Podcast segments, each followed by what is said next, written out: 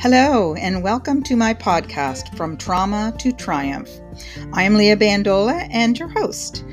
My mission is to help people heal their past so that they can unleash their brilliant future. I am a trauma release specialist, empowerment coach, and cognitive behavior therapist. I am also a published author with three book publications and a professional speaker. This podcast delves into the world of trauma, and it is a big world.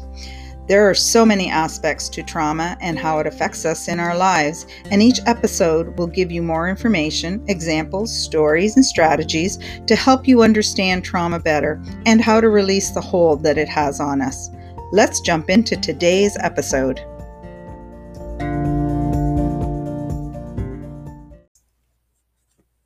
Well, hello, and welcome to episode five we all have collective or societal trauma. So last week I said I would talk about collective trauma this week, and so that is what I'm going to do. Um, this is just like so many other aspects of trauma. It is such a big topic uh, to go into any great depth here, but I wanted to give you just some concepts about this particular form of trauma because I really truly believe we all have experienced this um, in our past uh, and maybe presently. And you'll understand what I mean by that in a second. So, a formal definition of uh, collective trauma is that it refers to the psychological reactions to a traumatic event that affects an entire society. And it doesn't merely uh, reflect a historical fact, it's the recollection of a terrible event that happened to a group of people. So it suggests that the tragedy is represented in the collective memory of the group.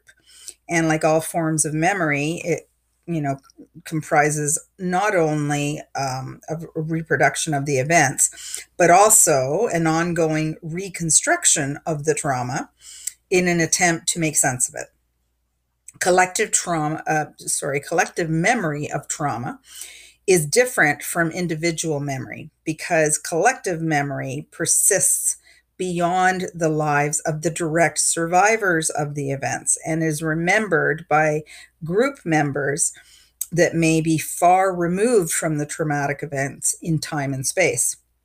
So these subsequent generations of trauma survivors that never witnessed the actual events may remember the events differently than the direct survivors. And then the construction of these past events may take different shape and form from generation to generation. So, in a nutshell, it's basically saying that it is the um, perceptions and then recordings and then the telling of it um, by a group of people um, that gets passed down from generation to generation.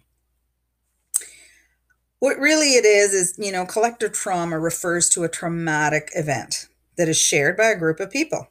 It may involve a small group, like a family. This would be things like the death of a loved one, abuse, you know, fire in the home, or it may involve an entire society. Traumatic events that affect uh, groups can include plane crashes, natural disasters, mass shootings, famine, war, or pandemics. Well known collective traumas include American slavery, the Holocaust, the atomic bombings of Hiroshima and Nagasaki. Nagasaki. I knew I was going to mess that one up. The attack on Pearl Harbor, the September 11 terrorist attacks in the US, and now, of course, the COVID 19 pandemic. And then there's the indigenous atrocities that are back in the spotlight, thankfully. There are the countless group traumas as a result of systemic racism, particularly the heightened racial attacks that we saw this past year white supremacy, attacks on sexuality and gender identity, patriarchy, inequity for a number of large groups, especially women, the largest group. And the list is almost endless. And a key factor that is a part of many of these types of trauma is that there is an intent to dehumanize entire groups of people. A very real and very big resulting sub trauma. And way too big to talk about today, but I will definitely address this further at another time. So, traumatic experiences may cause a massive shift in the way people in a culture behave, feel, work together, and raise their children.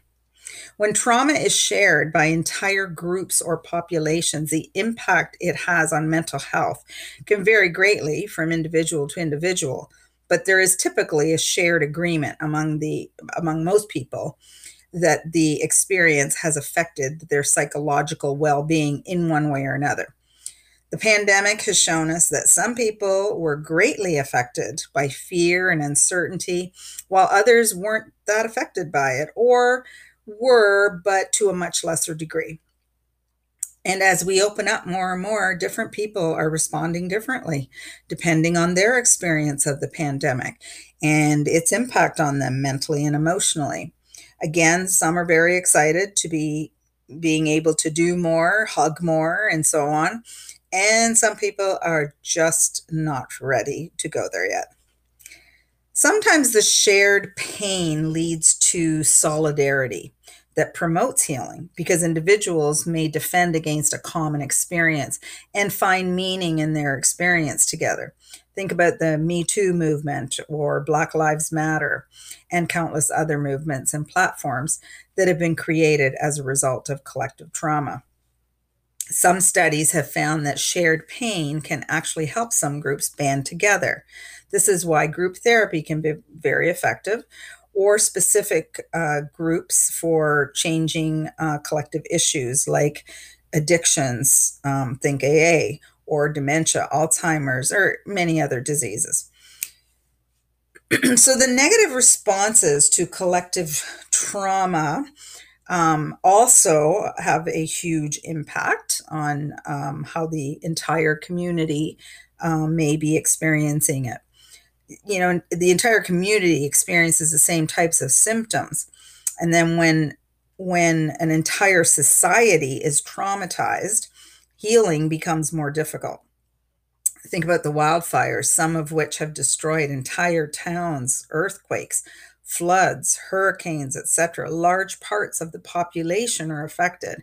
And that includes the people who may be the ones who would normally provide treatment or help. First responders. Again, most recently with the pandemic, we saw frontline workers trying to help those in need, but they were suffering terribly themselves. And sadly, in some cases, they just couldn't cope anymore. And some went so far as to commit suicide that was one of the saddest things that I was hearing. I mean, there was many sad things, but you know, to think that people were so overwrought and overrun with their emotions that they didn't even feel they could be here anymore. And you know, when you're surrounded by friends and family who are struggling with symptoms, you might be more likely to take on those symptoms yourself. This experience is very common and referred to as vicarious trauma. So you're just taking on kind of what somebody else in your life or around you is experiencing or responding in their way. You take that on as well. Pain may be widespread and unhelpful responses may become normalized. An entire society may begin to hoard food after a famine, for example, even when food is plentiful. Remember the whole toilet paper dilemma at the beginning of the pandemic? That's a good illustration of this. Anxiety may be contagious because everyone begins to live in a state of chronic stress. Individuals may suffer and entire communities may struggle to move forward. People don't necessarily need to have experienced the event firsthand in order to be changed by it. Watching the events unfold on the news can be traumatic, for example, especially when there is the constant onslaught of news and social media that adds to the trauma, or for some can create trauma when there may not have been any until you know we watch that repeated footage or see repeated posts on social media um, that in a way just keeps re-traumatizing us. I remember when um, 9-11 happened september 11th and um, you know, watching those buildings come down in New York City. And of course, it was horrific to watch it the first time. But then they kept repeating it and repeating it and repeating it.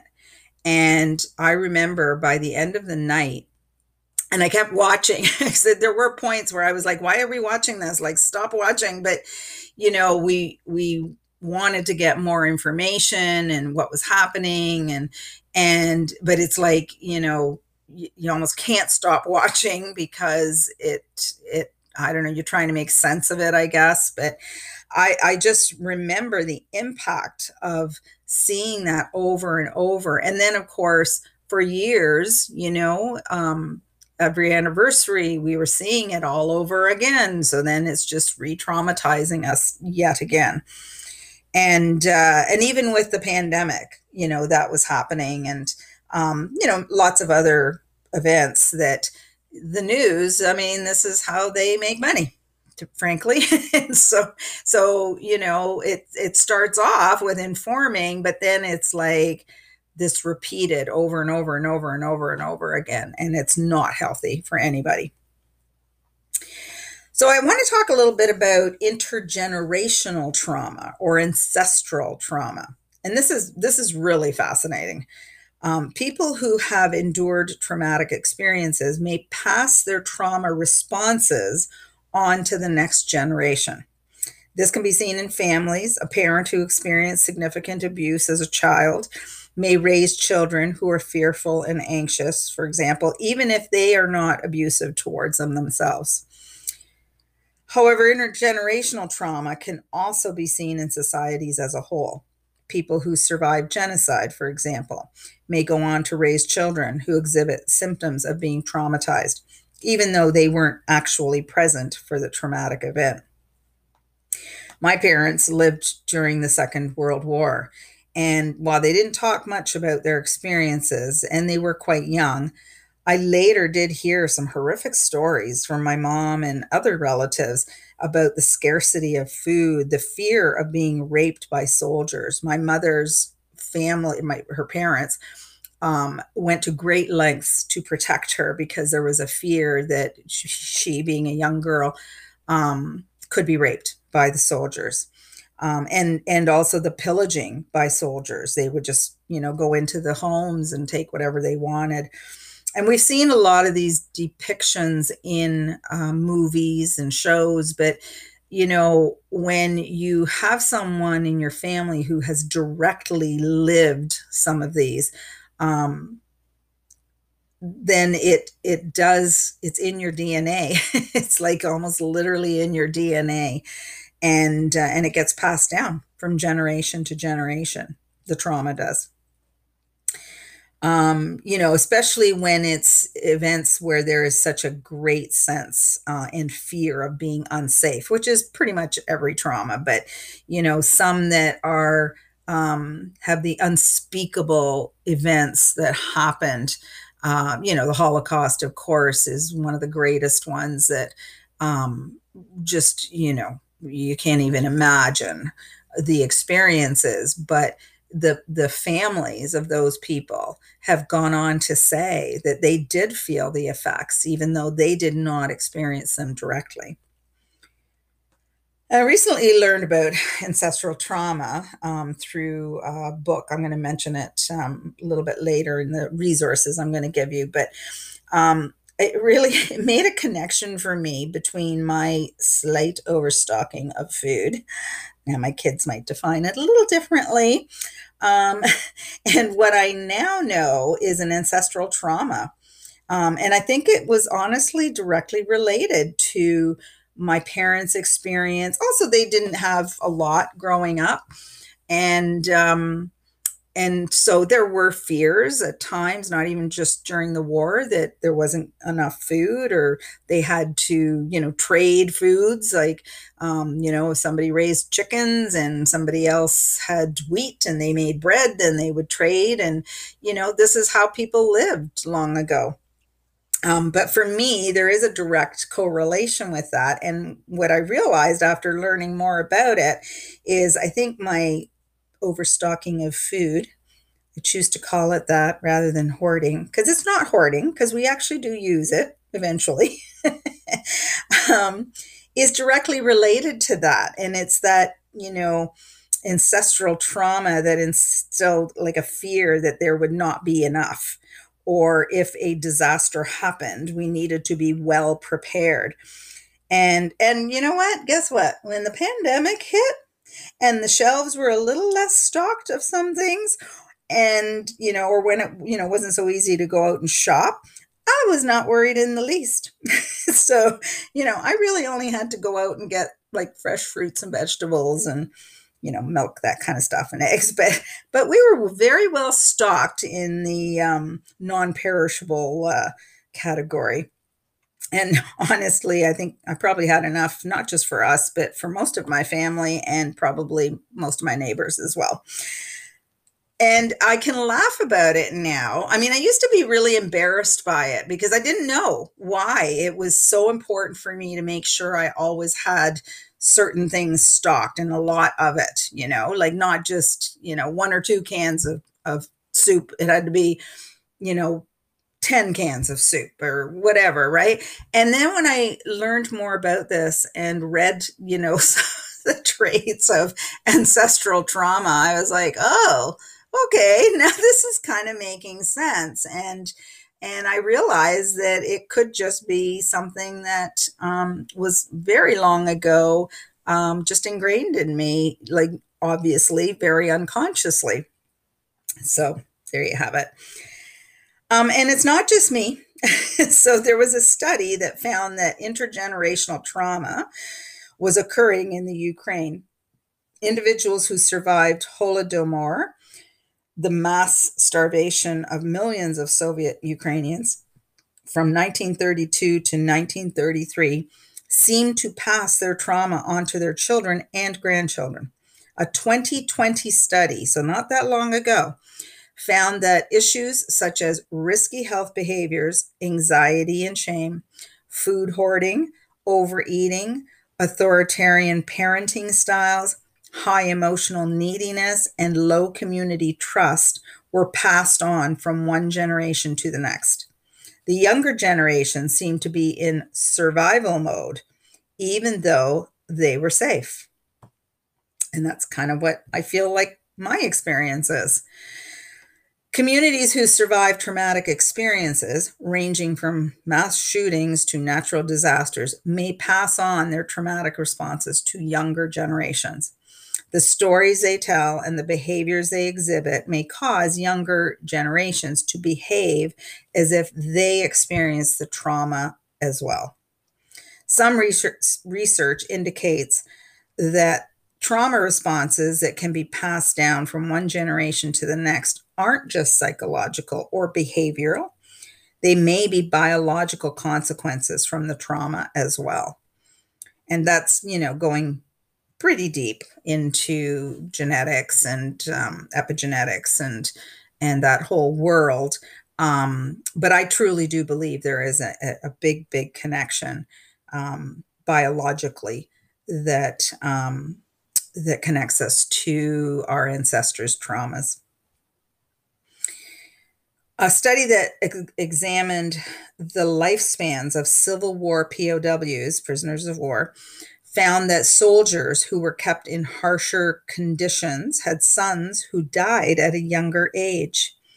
Researchers found that the sons of the ex POWs imprisoned when camp conditions were at their worst were 1.1 times more likely to die by the age of 45 than sons of non POWs, and 1.09 times more likely to die than the sons of ex POWs when camp conditions were better.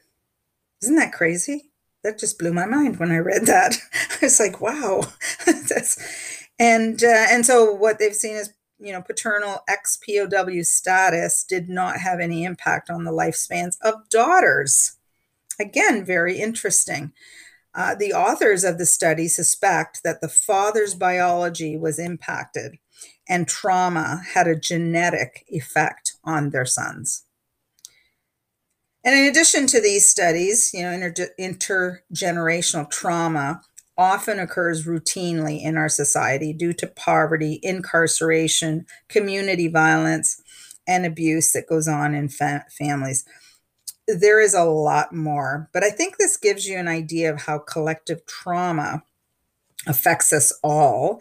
And like I said in the title, I really do believe that we have all experienced some kind of collective or societal trauma. And so, what's the point of knowing all of this?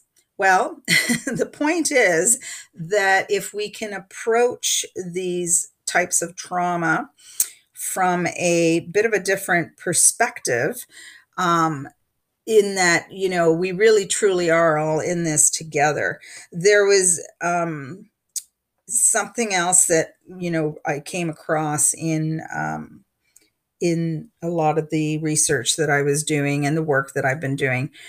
Um and that is that you know this big factor that is a part of um these types of trauma in that they the intent is to dehumanize entire groups of people. And it's a very real and very big resulting sub trauma way too big to talk about today but i will definitely address this further at another time. But i want you to think about what i just said in in that when entire populations are you know, made to feel less than human, which we all are, regardless of what your race or gender, nationality, you know, color of your skin. We are all human. But there are entire massive groups out there that would have some believe that some of these populations are less than human and this is why this has gone on for so long. But what that does to the individual person is it has them believing, um, if it's gone on long enough, certainly, that maybe there, and, and again, this is subconscious, but that there's some truth to that, that they are less than human. And that is a massive, massive trauma that affects every single part of of a person's life. And so I do want to delve into that a little bit more, but you know, as I said, it's a, it's again a very very very big topic. Um, but I just wanted to plant that little seed for you and maybe have you thinking with a different perspective of you know why some of these um, atrocities that we see um, you know of course most recently uh, here in Canada, the situation with the Indigenous and um, the finding of more and more um, mass graves, unmarked graves, um, that, you know, that all was able to happen because somebody or multiple somebodies believed that they were not, that they were subpar humans, let's say which is really dehumanizing. That we, the collective we that, you know, had this all happening were somehow better than the people that they did these things to. And this is why so many different things that are happening in the world right now still have been happening for hundreds of years and are still happening. Um, and I think in great part because the people that are doing it do not truly believe that the people they're doing it to are as human as they are. So, yeah, heavy and big, but these are things that we need to really start talking about a lot more. Um, so, you know, I'm doing my part here with this little podcast. So, I want to leave you with some resources, as I always do. Um, and the resources for this week that are de- directly related, of course, to this week's topic. Um, a couple of um, uh, reading resources. So the the one that I alluded to earlier, with that I learned about the more about the ancestral trauma, is called "Taming Your Dragons," and it's by Dr. Daniel Amen. And I'm pretty sure I mentioned this book before, but he has um, in a very interesting way, kind of attached different dra- uh, different um, dragons to different um, uh, like personality traits and and behaviors and things that we do. Um, but pretty much all of them are as a result of some trauma in life at some point. So um, it's a very very interesting and very enlightening read. So i highly recommend that and then brene brown anything by brene brown that you can get your hands on will uh, tell you so much more about uh, she i call her the trauma and shame queen um, because and she's done a ton of research that's what she is she's a researcher um, amongst other things but um, but she's got pod uh, a couple of podcasts now i believe and lots and lots of books and TED Talks and lots on YouTube. So if you Google Brene Brown, you're going to have a ton of stuff uh, come up. But I love her style, um, and uh, she she just really um, talks about it in a way that really resonates with pretty much every person who, that I know that has ever ever heard her or read any of her books. And the other thing that I really would like to see you doing is to do a news and social media fast or detox. Now, what do I mean by that? Well, as I spoke about earlier, sometimes the trauma um, can either even just, you know, originate with what we're seeing on the news, um, but also, you know, it just keeps it going. And it's just a, a, an onslaught right? Uh, so i've had to do this many times. I mean i'm you know often doing little media uh, fasts or detoxes. Um, especially you know when there's a very large uh, trauma that's happening collectively and in society. Um, 9-11 of course was a big one. And um, you know the pandemic. And it's not that i don't want to know because i do i want to be informed but i think you know i remember saying to somebody um, i don't need to watch the news because i'm sure if something really big happened somebody's going to let me know. I know quite a few people. So so i had to pull myself away because I realized that it was impacting me um, in a very negative way. And also just preventing me from doing some of the things that make me feel good or that I enjoy or work or, you know, all kinds of things. I don't need to be sitting in front of the news three, four, five times a day. Um, so, you know, it's it's a good idea to just if you are a real kind of news person um, i'm just going to suggest that you just wean yourself a little bit away from that.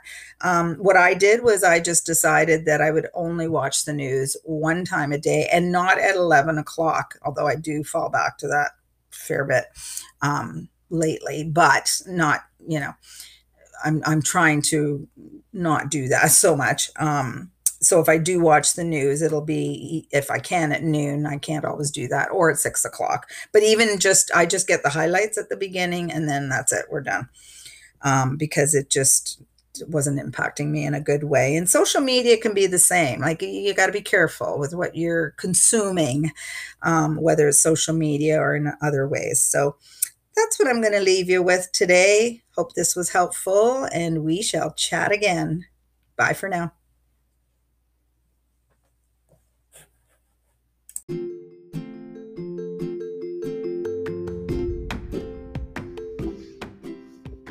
Thanks so much for listening.